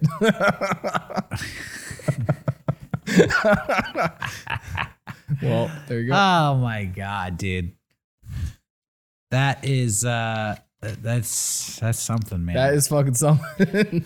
I'm yeah, I'm, I'm not even making fun of that guy. This guy's dead. That person or that person is dedicated to. I don't think I've ever loved anybody as much either. as that homeowner loves Donald Trump. I, I I don't think I could love a politician that much. I don't think I could love another human that much. Like, I don't think I could love anybody to the point where I have multiple flags with their name on it mm. flying over my house and a billboard where a Photoshop of them as Rambo. like, who would I do that for? I don't. trying to I don't like anybody. I don't even like myself that Really? much. Like, I couldn't do it that with my own name. You imagine like driving past my house and it's like. Derek, Derek, Derek, Yeah. Acosta. He's the best. And it's me, like, as John Rambo, like, eh. Like, yo, Uh, that's psycho. I'm really trying to think who who- who I would do that for, and I really it's I'm racking my fucking brain. I I definitely not a politician. Like Definitely not a politician. Um, I I got nothing. I don't believe in anybody as much as that guy Yeah. believes in Donald Trump. Yeah, Like nobody's worth it. Uh, that was thank you, thank you for sharing. that. and low key, I think that is kind of how my neighbor feels too. oh, 100 percent. uh, with all of their decorations. They're just not so overt with it. Um, here's a story coming out of New Zealand that fucked me up. no God. A, a woman from Christchurch had a tiddlywink stuck up her nose for 37 years. What's a tiddlywink? a tiddlywink is a, a piece from a board game. It's like Oh. a scorekeeping piece of plastic. Yeah, that apparently um, this woman let me find her name here mary mccarthy had a pain in her right nose yeah. um, and she went and she got a covid test you know and they put that thing way up your nose and after the covid test she was having like really bad sinus problems And she went and got an x-ray and the doctors are like have you ever shoved anything up your nose it's like that Simpsons episode with the crayon. yeah, and she relayed this story to them. Apparently, in the 70s, when she was eight years old, she was playing tiddlywinks with her seven brothers, and they started putting the thing up their nose, uh, the game pieces, and blowing them out to see how far they could launch them. And she said she accidentally snorted the tiddlywink up her nose when she was eight years old, and it disappeared. She said, This is the part that messed me up. Uh, one time I accidentally inhaled one instead of blowing it out, and I was a bit too scared to tell my mother, so I didn't tell her. I remember being terrified at the time, thinking, where has it gone? Not one to complain, she put the accident in the back of her mind and carried on with her life. For 37 years, she had trouble breathing out of her right nostril. After she got no this one- COVID test, it Holy dislodged shit. something in her skull. They did a scan, and after a very painful operation, retrieved the tiddlywink that had been lodged in her head for almost four decades. I have a theory. Uh, apparently, she can breathe better out of her nose now. Oh, you don't say. I have a theory that she knew that was up there and was really afraid of like the process of getting it out, and just was like, I could breathe fine. It's it's it's all good. And then that COVID test really fucked it up. I feel no, I, I feel bad for like the eight year old kid who like snorted a game board piece and then just was like, uh, I'm not gonna tell anybody, and they just forget about it. Yeah. And then like four decades later, they pull it out of your head. Yeah, that was probably a blast from the past. You was probably like, "Where the fuck did that come from?" tiddlywinks. I, I put a Lego up my nose when I was a little kid and got stuck. Did it ever come out? Yeah, I think so. You don't remember. I don't remember. Well, you. I remember being stuck up there, and then like I telling a teacher, and it was like a whole process of getting it out. I already told the story on the the show as well when I got the eraser stuck in my ear. Right? Why are you always putting stuff in your head? I I'm dumb. ah, gosh. I, I always try not to stick anything inside any holes in my head or other parts of my body. To be honest, I'm not a sticker. You're not, you're not into b- body modification. I'm not a I'm not a put in kind of guy. I'm You're- a I'm a put flu- out. flush out kind of guy. Yeah, shoot out. Shoot. uh, especially when it comes to my ears and nose. So, there's an 80 year old woman who lives in California. She's rich because everybody in California is rich. And she wanted to make her house a Simpsons house. Oh. Where she decorated uh, not the Simpsons, I'm sorry, the Flintstones. Oh. Well, her city sued her and and deemed her house, which you can kind of see on camera here, Yeah. a public nuisance. uh, because they said the Flintstones are really ugly. Like your Flintstones house is too ugly. It's a public nuisance. I think that's fucked up. Yeah. Why can't she? If she's rich enough to make a fucking Flintstones house, Yeah, uh, she said that she started by just putting out a, a statue of Dino and Fred Flintstone, and it took off from there. Soon there was Betty and Barney, and then she modeled the whole house to look like an actual Flintstones house. And the city started like, um, you know, suing her and giving her cease and desist orders, calling her a public nuisance, trying to take her down. And she's an 80 year old woman. yeah. Well, she sued back because she's wealthy. And guess what? She won. She said that the city was infringing on her right as an American to enjoy her own property. And the city now has to pay her $125,000 When- in emotional damages. When she won, did she like? Did she uh? Yeah, I'm a damn dude. And then slide down the tail. Yeah, of the she dinosaur? shouted in court. you know, I hope she did. If she didn't, then And then she celebrated with the giant rack of. Yeah, and then she got in her car and pedaled her way, you know, just used her feet to push herself home. oh, I love that. Uh that's awesome. Here's another story that I found uh not so surprising. It turns out that um Oh, oh, oh. Wait, where's where's the beginning of this? I printed out so much of this article. yeah, you walked up to me today and went, "I have a lot of stories." I do have a You lot like, of a stories. I was hype. Uh, so apparently, um, prison guards have been using uh, Baby Shark to punish their inmates. Oh God. Um, yeah, and that's Just, like, basically it. I'm- just looping it. yeah, uh, I'm sorry, I'm so discombobulated here. Here we go. Two former employees of an Oklahoma County jail and their supervisor with char- were charged with misdemeanor counts of cruelty. Uh, and conspiracy to inflict pain to prisoners after forcing inmates to listen to Baby Shark on loop and at loud volumes for extended periods of time. Dude, the prison system sucks. The prison system in America sucks. Not Really only do you, not only have you watched the HBO television series Oz, Mm. which pretty much encompasses how shitty it is to be locked in jail, but imagine that whole episode you just watched. they were playing Baby Shark on loop. Yeah, you the could- whole time. Yeah, do that. Play an episode of Oz and then put Baby Shark under it. The whole Yeah, time. yeah, and you'll understand why these prison guards are being charged with cruel and unusual punishment.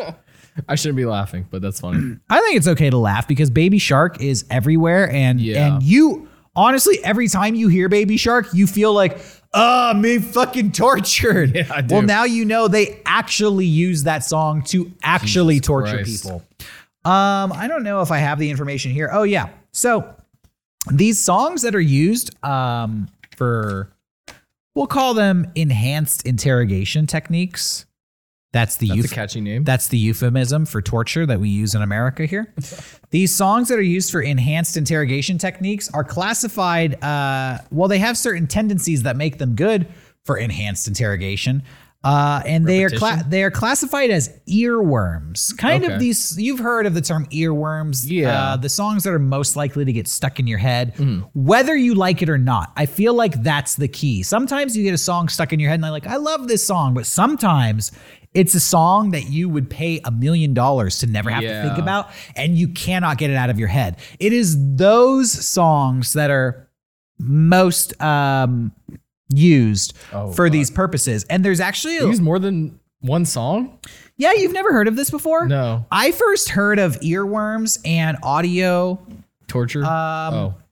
Well, torture, I guess like I would use it like audio interrogation psychology or Yeah. like um psyops. That's what we call it. Everything you're sound- saying sounds like a noise uh, music album title. Like psyops, fucking audio torture. Yeah. Uh, I, I first heard about this when I was a kid because do you remember hearing about the events of Waco, Texas? No. Where okay, so basically there was this cult in Waco, Texas. Okay. and these uh, cult members they kind of barricaded themselves inside of a house with AK-47s, and it was a bunch of families in there. So the men were armed and were having a standoff with the government. Okay. Um, but they also had like a bunch of women and children in there. And so the government was hesitant to send forces in because they didn't want anything bad to happen to these women and children. Okay. Who were there voluntarily. It was just a situation. They were like, well, this is crazy. How are we going to get these people out? Well, one thing they did, this was in like 1993. Oh, yeah, I did hear about this. yeah, they brought in these giant uh I think they make fun of it in the Tenacious D they show. do. Yeah. It's a famous thing Yeah. from the 90s. They make fun of it in a lot of comedy uh, shows at the time. They got these super loud uh, speakers and they blasted Metallica Hell yeah. for 24 hours, day and night, at the Waco compound, uh, just like the wailing guitars. And they would blast other songs uh, as well. And then it later came out that I heard about that when I was a kid, and the story resurfaced during the Bush administration because they were using those techniques to interrogate people at Guantanamo Bay, where they would take soldiers um, who were believed to be members of Al Qaeda and they would lock them in a room and they would play the Barney song over That and over for hours. I love you, Yeah. you love me, we're just one big family, which is fucking ironic. the message of that song being used to torture uh, people in the war on terror, a little ironic. Um, that was the last time I had heard about these earworms. It really hasn't been in the news that much since uh, the Guantanamo Bay stuff. yeah. But uh, but back to my point here, there is a list of the top ten earworm songs. I don't know, like what is this top ten list? Did they get some CIA guy like, Yo. my favorite songs for torturing suspected terrorists? Let me show you my personal playlist. This is CIA Mojo's top ten songs for torturing people. Have you Uh, ever felt tortured? The study broke down some of the most popular earworms according to 3,000 uh, researchers who were surveyed. So these are the Hit songs. Dude, what's insane is that Lady Gaga is all over this list. Lady Gaga She rules. is like top tier psychological warfare musician. Okay. In fact, the Damn. number one song I bet she loves that. on earworms is Bad Romance. Oh, that's a good song. Uh, number two is Can't Get You Out of My Head by Kylie Minogue. I don't think I've ever heard that song, which is probably lucky for think me I have. because I would go insane apparently. Don't Stop Believing by Journey. I can see that one. If you lock me in a cell, a prison cell, and for five hours, it's Don't Stop Believing, I will tell you anything. You'll end yourself like The Sopranos. yeah.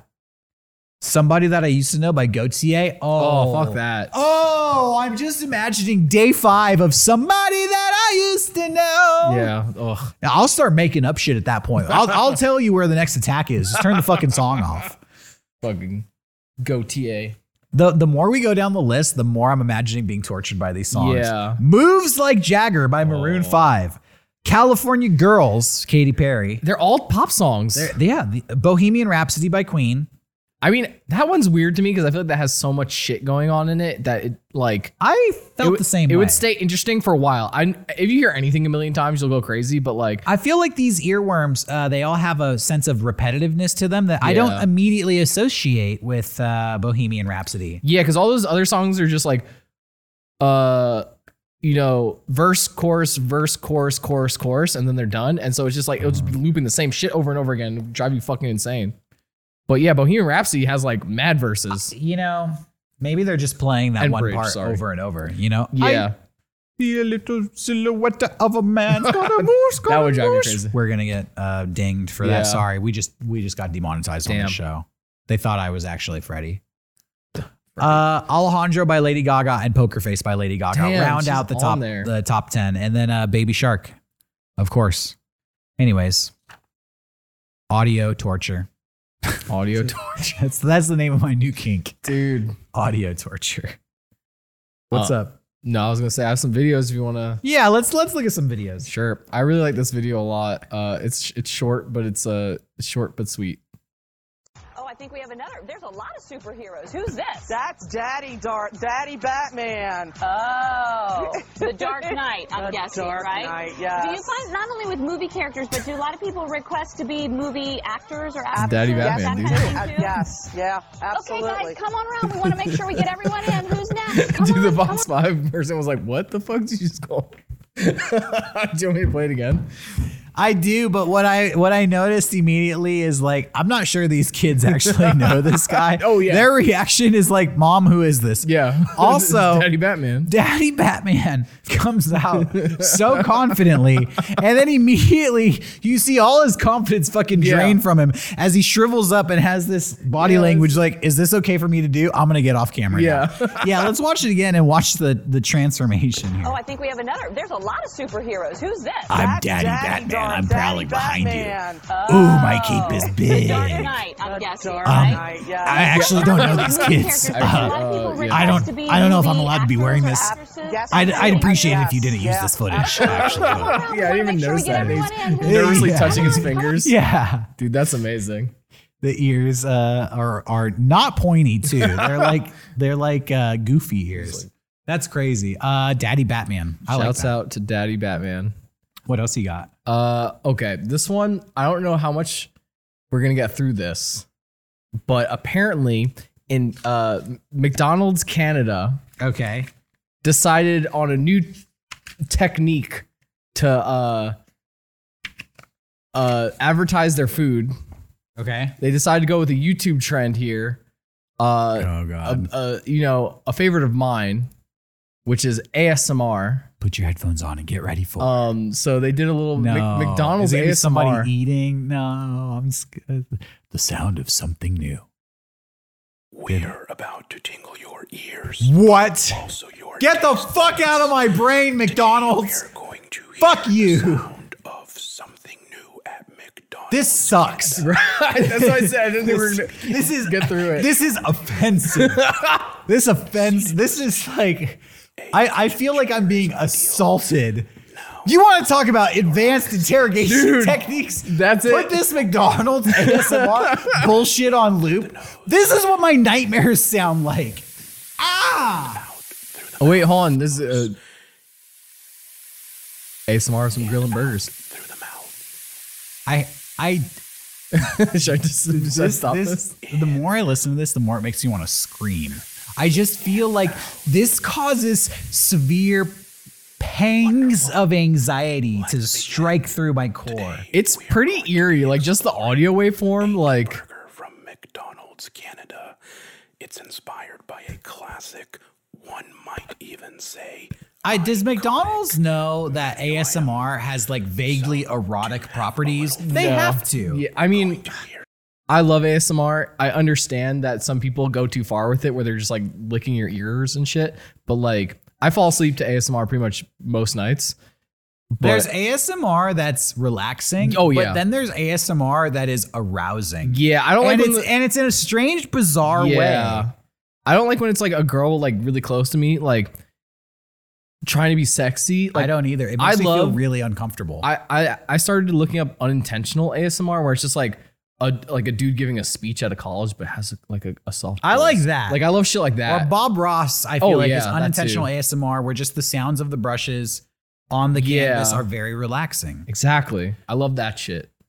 But the McDonald's ASMR is the uncomfortable, like, stop trying to get so close to me ASMR that I really I'm hate. just I bet you I bet you there was a video.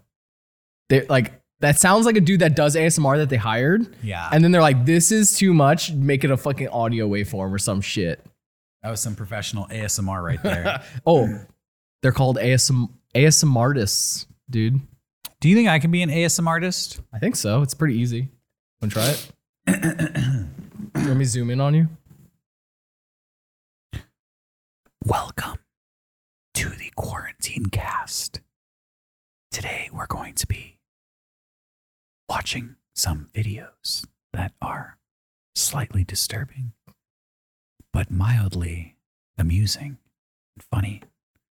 We're also going to be reviewing articles of offbeat and bizarre news from around our country, America the Beautiful, and the world at large. Oh no, it looks like my news reports are a little out of order here. I think I might have to uh, readjust the papers.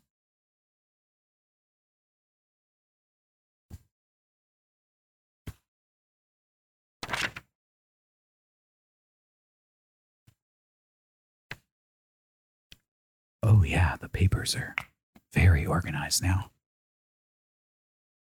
I'm getting a little horny.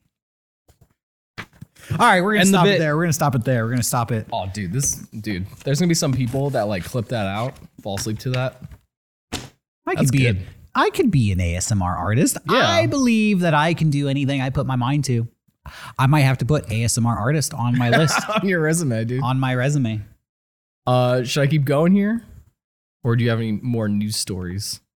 Um, yeah. Speaking of fast food, Ooh. the last Arthur Treacher's in America. What is that? You ever heard of Arthur Treacher's? No. Apparently, Arthur Treacher's is a fast food, uh, one time uh, fast food empire. Arthur Oh. Treachers operated over 800 restaurants here in America, serving fish and chips. Ooh, I love fish and chips. Well, as of 2020, 2021, uh, there were only two Arthur Treacher's still open in America. And on June 15th, the Garfield Heights, Ohio store closed its doors, leaving Arthur Treacher's in Cuyahoga Falls.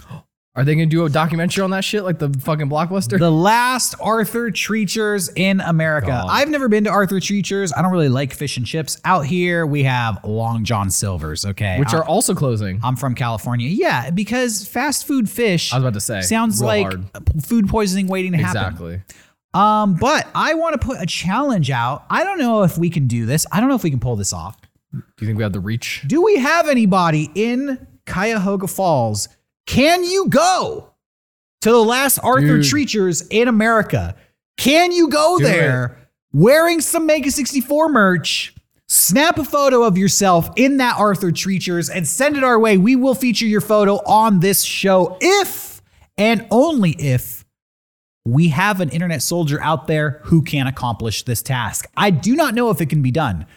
If you want to get a video in there too, like fuck it, we'll play. Get a it. video. We show videos all the time. Get a video. yeah. We'll review your video. We'll react to your video on this show. Dude.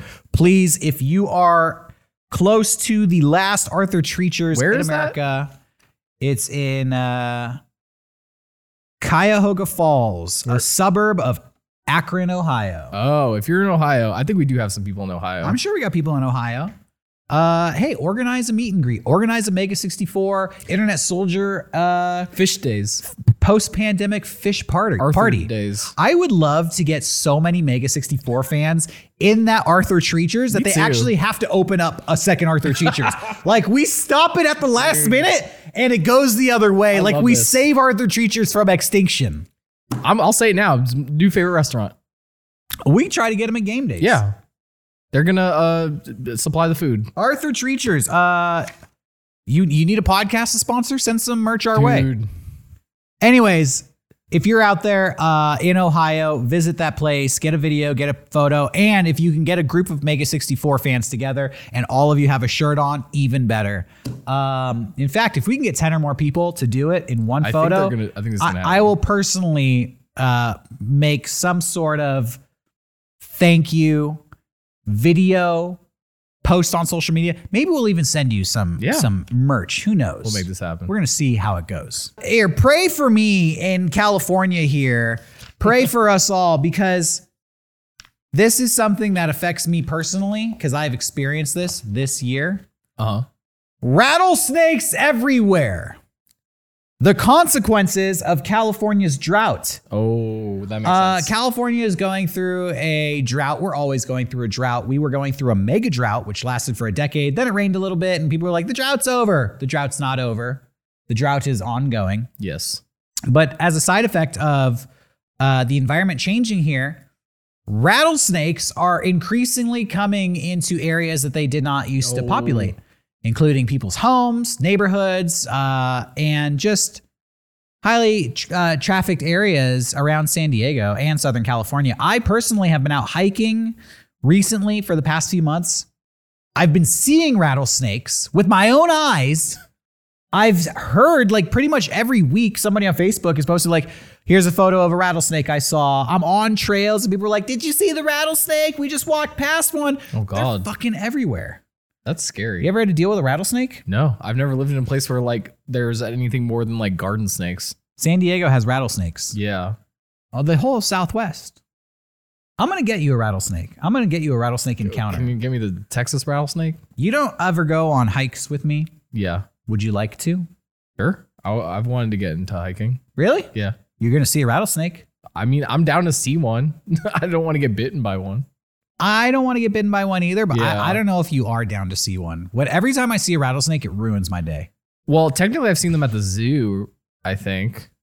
Behind glass is okay. Yeah. Out in the wild, it's just a bitter reminder that oh my god, they could be anywhere, and you just start looking around. Yeah. You're like, oh my god, rattlesnakes.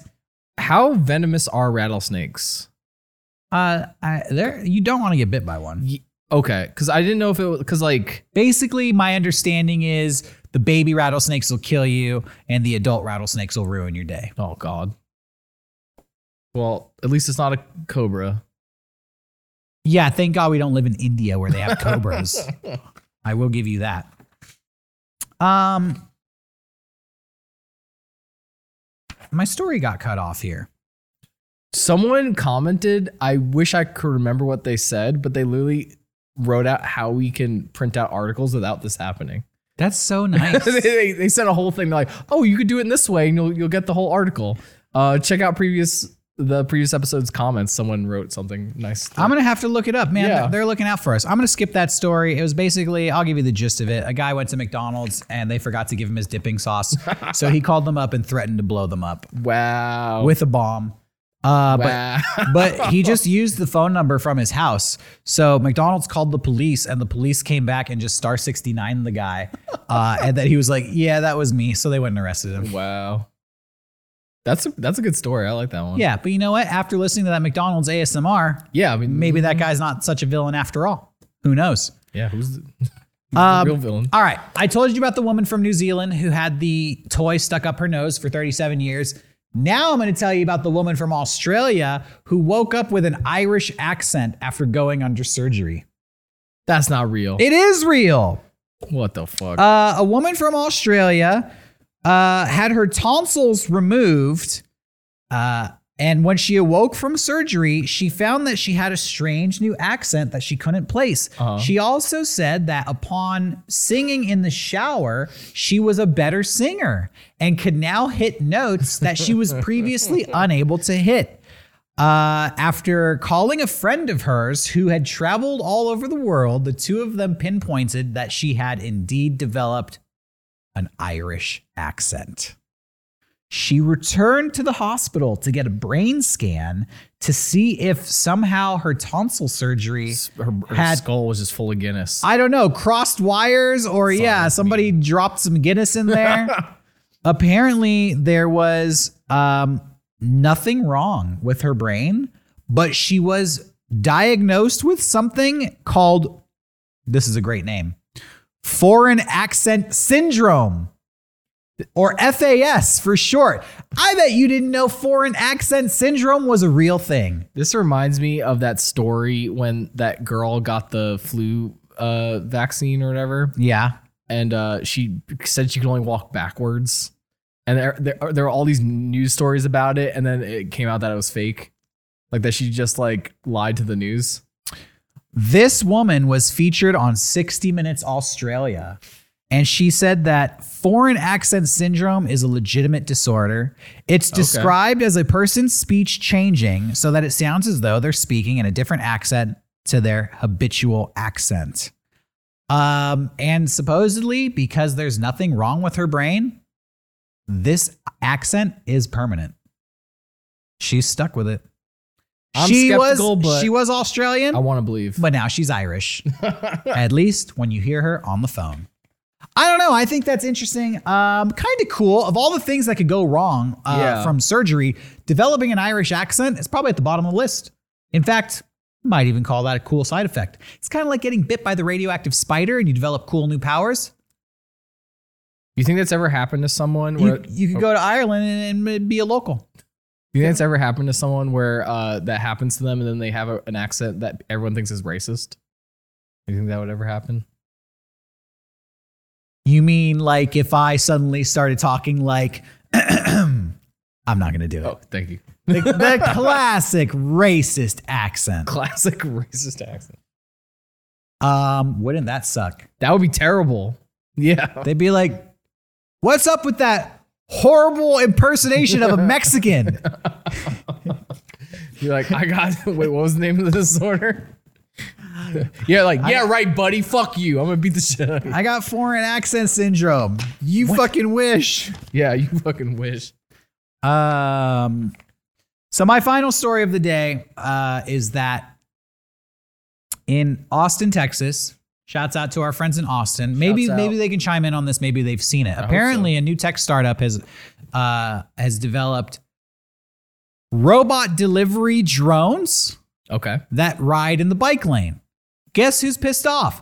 Am- oh. Bicyclists. Oh, And there's a big debate now. Are these robots, should they legally be allowed to ride in the bike lane? On, that's how it starts. on one side, the argument is these are not people and they are not riding bikes. So get them out of the bike lane. But on the other end, you have people saying if robot delivery drivers start using the bike lanes, then they're going to have to Im- improve bicycle infrastructure, which I think is a pie in the sky dream. Can't they fly above the bicycle lane, like where they don't hit? Yeah, can't we just do flying drones? Yeah. Um, this is how it starts, though. This is the fucking the robot war right here. you think so? Yeah, they're fighting over uh saying that these aren't people and uh You know, my take on this and why I bring this story uh, to this podcast here is I personally have a pet peeve with these tech startups that just drop their machinery yeah. on the public street. We had this here in San Diego with bird scooters and the stupid rent a bike, yellow bike, lime bike thing that they had. I worked for one of those companies. Yeah, and it New just York. felt like garbage was piling up on Yeah. every street corner, and it was like, who's putting this stuff here? Who is this all just to like suck money out of the po- pockets of the general public here? Are we just dumping garbage here so that people can put like their credit card information into this stuff? Like it sucks. Yeah, uh I worked for the the bike share program in New York called Citi Bike and it was hellish cuz like once those things start appearing people think it's like the the the state doing it, but it, it's just a small Oh, fucking tech startup. just some dude trying to get rich. It's like four dudes, and then it's just like, then they're start, you, you start getting yelled at. But I, I would get yelled at by people all the time. Like, why don't you have enough bikes? Why don't Yeah. you have enough bikes? And I was like, I don't know. They're like, well, the city pays good money for this. It's like they don't. Yeah, uh, you and pay then- for it. Yeah, this was crazy. Being here at the Mega 64 studio, we got a letter in the mail one day. Oh, yeah. From one of these tech companies. And it was like, we know you have one of our devices, and it- unless you return it immediately, we will pursue legal action. And I'm like, what? what are you talking about? Turns out some homeless person, like, ripped the tracking device off of one of those things and threw it onto the roof of our building and then Holy made off with the bike or the scooter, whatever it ended up being. And they were just GPS tracking the device to our building and then accusing us of stealing it and threatening to bring the fuzz down on us. And I just thought, that's pretty shitty. you guys are kind of uh, big assholes. There's an Instagram account. I forget the name of it. Uh, where it's just like, it might be like destroyed bird scooters, but it's like just collection of like all the times those scooters get fucked up, and you'd be surprised how many get dumped into fucking lakes. Like, there's so much footage of like uh states having to like pull them out of the lake and shit. It's so guess it's funny to me because I feel like that is just society's response to Yeah. these technologies that they don't like is just crime. Yeah. It's just like, well, um, legally, I'm not supposed to do this, but I'm going to destroy this thing. I hate it, and uh, I'm an American citizen, and I'm going to defend America. I'm going to defend American society.